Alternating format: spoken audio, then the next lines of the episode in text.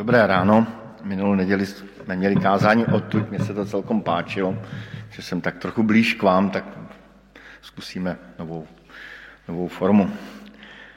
Ehm, tím ústředním veršem toho dnešního kázání, které se týká obnovy společenství, obnovy poslání církve, církevního společenství, tak je právě ten verš ze skutků, který jsme četli. Dostanete sílu Ducha Svatého, který na vás sestoupí. A budete mi svědky v Jeruzalémě, v celém Justu, v Samařsku, až na konec země. Tak jsme probírali jednotlivé témata té obnovy společenství. Před námi je už závěrečné téma příští neděli a to už nebude téma, nějaký segment našeho života, kde máme zkusit udělat obnovu, ale bude to takové závěrečné celkové téma eh, nechat se obnovit, tedy eh, bude se týkat toho verše eh, obrať se k nám a obrácení budeme.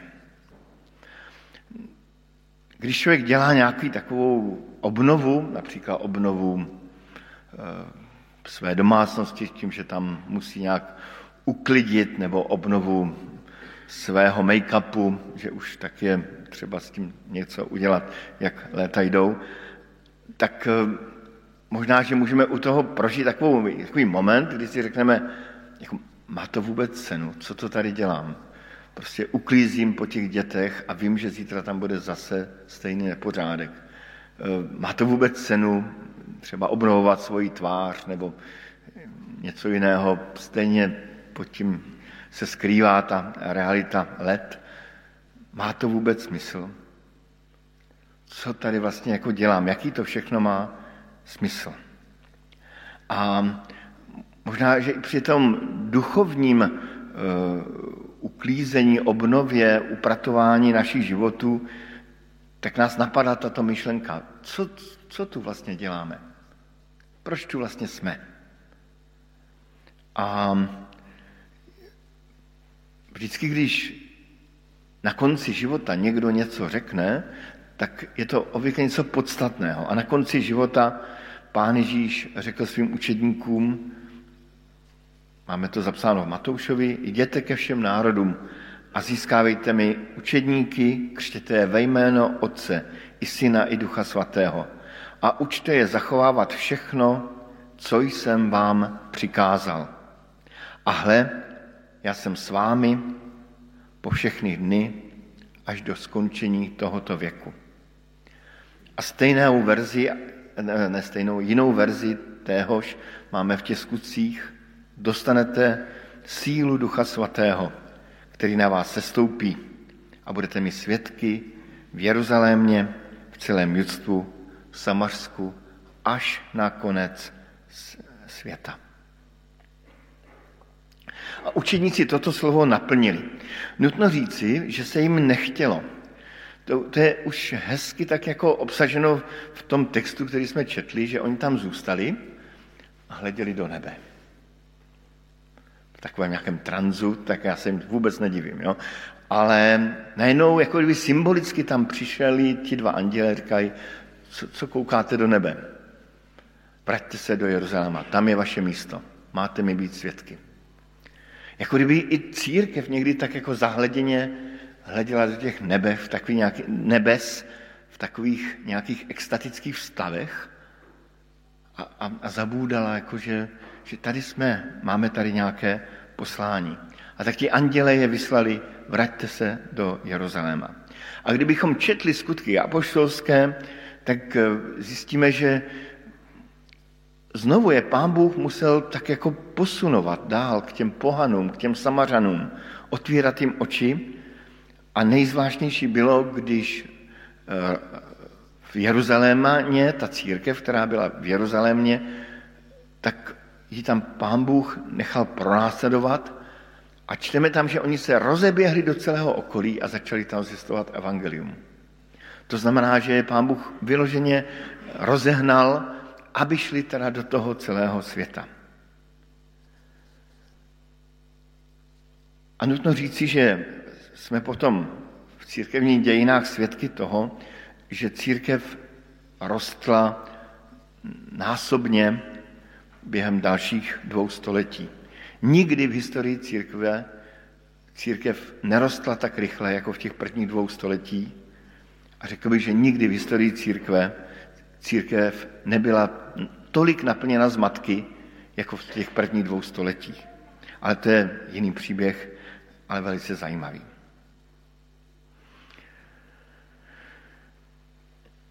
To základní evangelium pro které to slovo, které má církev zjistovat, se dá zhrnout do, do toho jediného slova. Do slova Kristus. My jsme měli v pátek dorost a tak jsme v malých skupinkách, jsem dětem dal mimo jiné otázku, co je to církev, aby jim zkusili vymyslet nějakou definici církve. A byl jsem zvědav, na co přijdou. Ehm, měl jsem tam takovou zkoušku připravenou, musím říct, děti neobstály v té zkoušce, protože všichni říkali, že to je prostě společenství lidí, fajn, super, kteří se nějak zajímají o, zajímají o Boha. To právě jsem jim říkal, ne, tam církev je jedinečná tím, že se zajímá o Krista. Tam je to centrum. Takže Kristus to je to základní, základní slovo, které máme zvěstovat lidem. Nejenom tak jako o Bohu, o duchovnu, ale o Kristu. O tom evangeliu. O tom, že Kristus přišel, zemřel za naše hříchy, vstal z mrtvých. A že to je něco, co proměňuje naše životy. Sám se velmi rád vracívám ke slovům, nesmírně hezkým slovům eh, současného papeže Františka, který, když bylo to konkaláve, a teď tam se rozhodovalo, rozhodovalo, kdo bude papežem, tak ti kandidáti nastupovali, měli svoji řeč a on v té své řeči řekl tyto slova. Církev je povolána k tomu, aby vyšla sama ze sebe. Má jít na periferie, nejenom geografické, ale také periferie existenciální, které jsou plné mystéria, tedy tajemství, hříchu, utrpení, nepravosti, ignorance, nedostatku víry a všech představitelných druhů běd nebo problémů. V knize Zjevení Ježíš říká, že je u brány a volá nebo klepe na tu bránu. Text zjevně ukazuje na to, že stojí venku a klepe, klepe aby byl vpuštěn dovnitř. Ale někdy si myslím, pokračuje kardinál Bergoglio v té době, že Ježíš klepe zevnitř, abychom ho pustili ven. Sebevstažná církev si chce nechat Ježíše pro sebe a nepustit ho ven. Pokud od toho upustí, bude žít z vlastního světa, bude žít z vlastního světa, upadne do spirituální poživačnosti, krásný termín, spirituální poživačnost, které podle teologa Henryho de Lubaka je tím nejhorším zlem, které může církev postihnout. A možná i díky těmto Těmto jeho slovům byl potom kardinál Bergonio zvolen za jednoho z nejpozorhodnějších papežů asi dějin církve. Tedy on ukázal znovu na to, že jsme posláni k tomu, abychom šli ke všem národům a získávali učedníky. To je to nejzákladnější poslání. Dostanete sílu Ducha Svatého a budete mít svědky v Jeruzalémě, v Samaří, až na samý konec země. Pojďme k tomu textu na něj nějak zaměřit svoji pozornost, k tomu textu ze skutků apoštolských. To první je tam, a to se mi právě v těch skutcích líbí, dostanete sílu Ducha Svatého.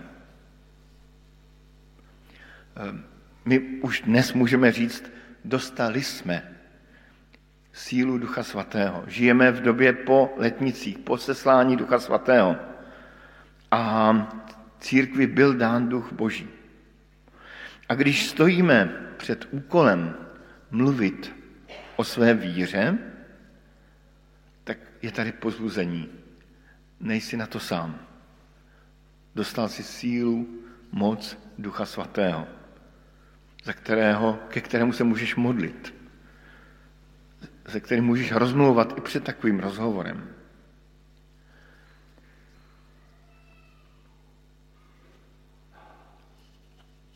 To další, co tam, co tam máme, tak je tam, že budete mi svědky.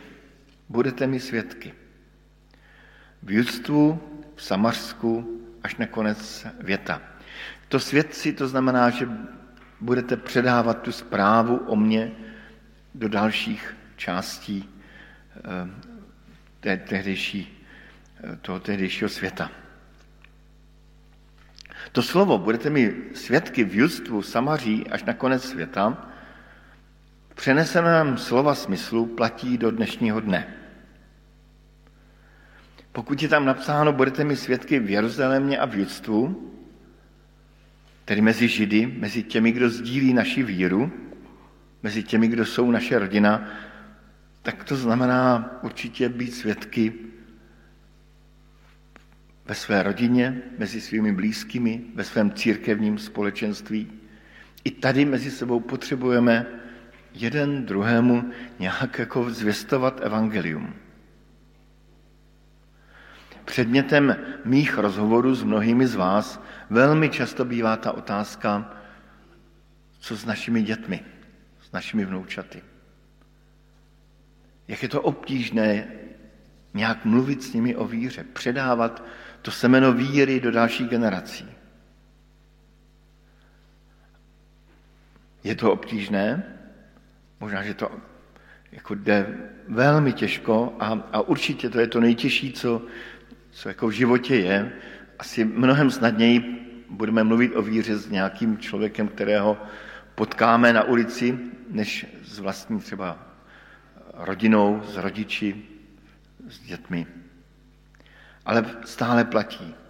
Dostanete sílu Ducha Svatého a budete mi svědky. To prostě platí. To je to poslání. Budete mi svědky i v Jeruzalémě, ale i dál. Pak říká v Samaři. Samařané, to, to byla ta malá skupinka těch židokřesťanů. Kdybychom to vzali doslovně, tak máme být svědky takové malé skupince, která dodnes žije na severu eh, Izraele, kde opravdu jsou samařené, kteří se hlásí k tomu, že jsou samaření.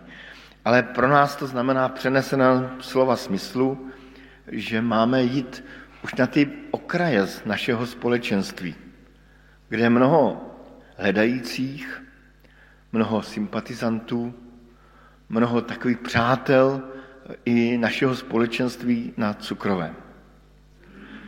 Dovolil bych si ze svých pozorování dvouročních zde na cukrové konstatovat, že právě na těchto okrajích našeho společenství je velké množství lidí. Často, když mluvím s lidmi úplně nečekanými, o kterých jsem nevěděl, že by někdy měli vztah k našemu společenství, tak mi řeknou, no my, já jsem tam někdy chodíval, kdysi jsem tam chodíval, nebo mám tam přátele. Jo, cukrová, my víme, o co se jedná. Um, myslím, že právě taková ten samařský okruh našeho společenství je velikou silou i našeho společenství. A i tady platí to slovo. Dostanete sílu Ducha Svatého a budete mi svědky i na těch okrajích ehm, našeho společenství. A pak je tam to poslední, budete mi svědky až na samý konec světa. Tedy máme být svědky i mezi lidmi, kteří, kterým je svět víry a křesťanství úplně vzdálený. Jsou to lidé hledající a v dnešní době 21. století velmi překvapivě duchovní. Ehm, člověk 21. století není tak úplný ateista, jak se zdá. Naopak, naopak hledá různé duchovní rozměry života a, a je to velice zajímavé s těmito lidmi mluvit. Před asi rokem jsme zde měli jako hosta eh, kazatele Petra Dvořáčka z Brna, který se právě pokouší o, o, o to, aby církev nebyla jenom za zdmi modlitebny, ale mezi lidmi. Snad si dovolím zacitovat eh, kousek z jeho vyznání a připomenout možná i to kázání, které jsme slyšeli před rokem. Poslední roky jsem přijal za své, že inkarnace, tedy stělesnění, není jenom teologická téze, ale že je to povolání. Povolání inkarnovat nebo vstupovat do prostředí, kam mě Bůh poslal. Začal jsem se pokoušet být skutečnou součástí svého prostředí a byl jsem velmi zaskočen odezvou svého okolí. Lidé reagují a mají zájem o přiblížení se. O to víc se chtějí scházet a mluvit o duchovních, o duchovních věcech. A tak se scházíme a já nově objevil Ježíšova slova. Získávejte mi učedníky. Tedy máme jít a máme se inkarnovat i do toho prostředí lidí, kteří o víře mají jenom velmi zkreslené představy. A zase tady platí, dostanete sílu Ducha Svatého, budete mi svědky. Na závěr trošku něco ještě praktického. Já jsem teďka vypadám jako velký katolík, ale nejsem tak úplně. Ehm, předchozí papež, ehm, kardinál Ratzinger, kterého jsem měl také velice rád a velmi jsem si ho vážil pro jeho takovou preciznost myšlení a, jasné zacílení opět na Krista a na evangelium, tak on nazval evangelizaci těmito slovy, že to je sladká, utěšující radost. Co je to evangelizace? Sladká, utěšující radost. A vyzýval věřící k tomu, aby zakoušeli tuto sladkou, utěšující radost. V čem je to sladká, utěšující radost? Aspoň z mých zkušeností je to velké dobrodružství s někým sdílet víru. Ti lidé, se kterými třeba mluvíme, nás můžou úplně rozložit. Můžeme být zaskočeni třeba naprostou netečností lidí. Tím, že nás pošlou někam, kdo ví kam. Vzpomínám si, jak jsem se jako mladý dorostenec snažil vyprávět evangelium svému kamarádovi, který mi řekl, Peťo, já jsem nevěděl, že jsi takový blbec. A já jsem z toho měl krizi víry. A nám to určitě někdo takhle může říct. A my najednou budeme odcházet od rozhovoru s člověkem, kterého si vážíme a budeme si říkat, tak jsem blbec, nejsem blbec. Co když to všechno je jinak? Možná budeme zaskočeni tím, že se setkáme s celá jiným pojetím víry. Že lidé věří úplně jiné, jiné, jiné bohy, tak jak jsme to četli i v tom Izajáši. Jindy se můžeme setkat s tím, že nám budou lidé dávat velmi zajímavé otázky, třeba úplně jednoduché otázky, na které budeme zoufale hledat odpovědi a budeme mnohem vážněji otevírat Bibli, protože budeme se ptát Pána Boha, Bible, jak mám odpovědět v těchto rozhovorech? Čemu vlastně věřím? Co je moje víra? Ten, eh, opět cituji našeho milého bratra eh, papeže eh, Františka, který mluvil, a myslím velice líbí, jak jsem to četl, o mystériu hříchu. Budeme se setkávat s mystériem hříchu, s tajemstvím hříchu. S tím, že hřích má různé podoby. Některé pikantní,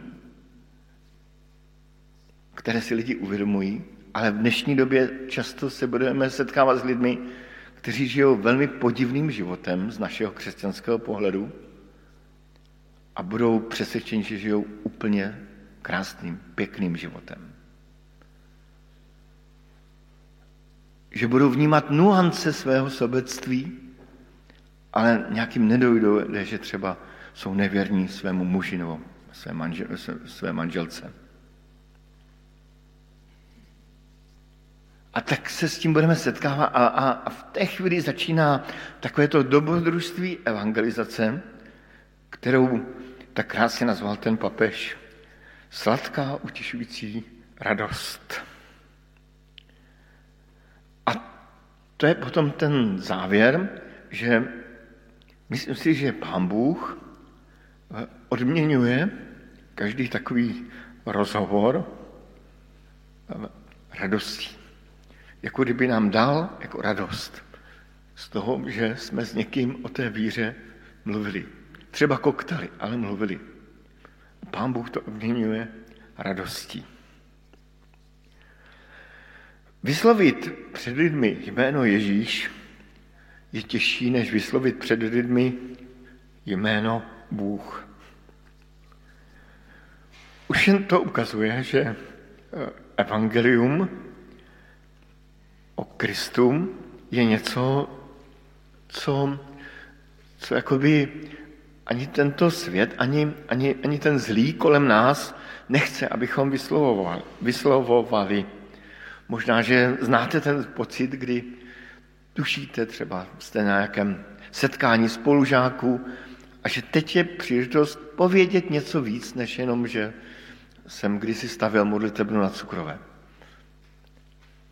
A jak najednou, jako kdyby to ďáblů kolem vás kroužilo a nabízelo spoustu jiných témat o kávě, o, o sousedech, o politice. Ale právě to je, to je ono, že Pán Bůh nás ve k tomu, abychom se vydali na tu dobrodružnou cestu. Abychom se nestyděli za evangelium Kristovo. Někdy lidé mají strach, že budou fanatici, že budou vypadat jako fanatici. Ale někdo pěstuje například bylinky, obvykle ho lidé nenazvou, že je fanatik do bylinek. Někdo má rád své děti, velmi rád tráví s nimi spoustu času a nejsou obvykle lidé nazváni, že jsou fanatici do svých dětí. My máme rádi Krista, a to neznamená, že jsme fanatici eh, jako ve vztahu ke Kristu. Prostě jsme lidé, kteří spojili svůj život s Kristem. Je dost možné, že se nám naše poslání jako církve nebude dařit. A v písmu to máme předpověděno. Máme tam to podobenství o rozsévači, který rozséval a jenom jedno zrno ze čtyř, ze tří. Já špatně. Jedno zrno ze čtyř, eh, tak, eh, tak zakořenilo.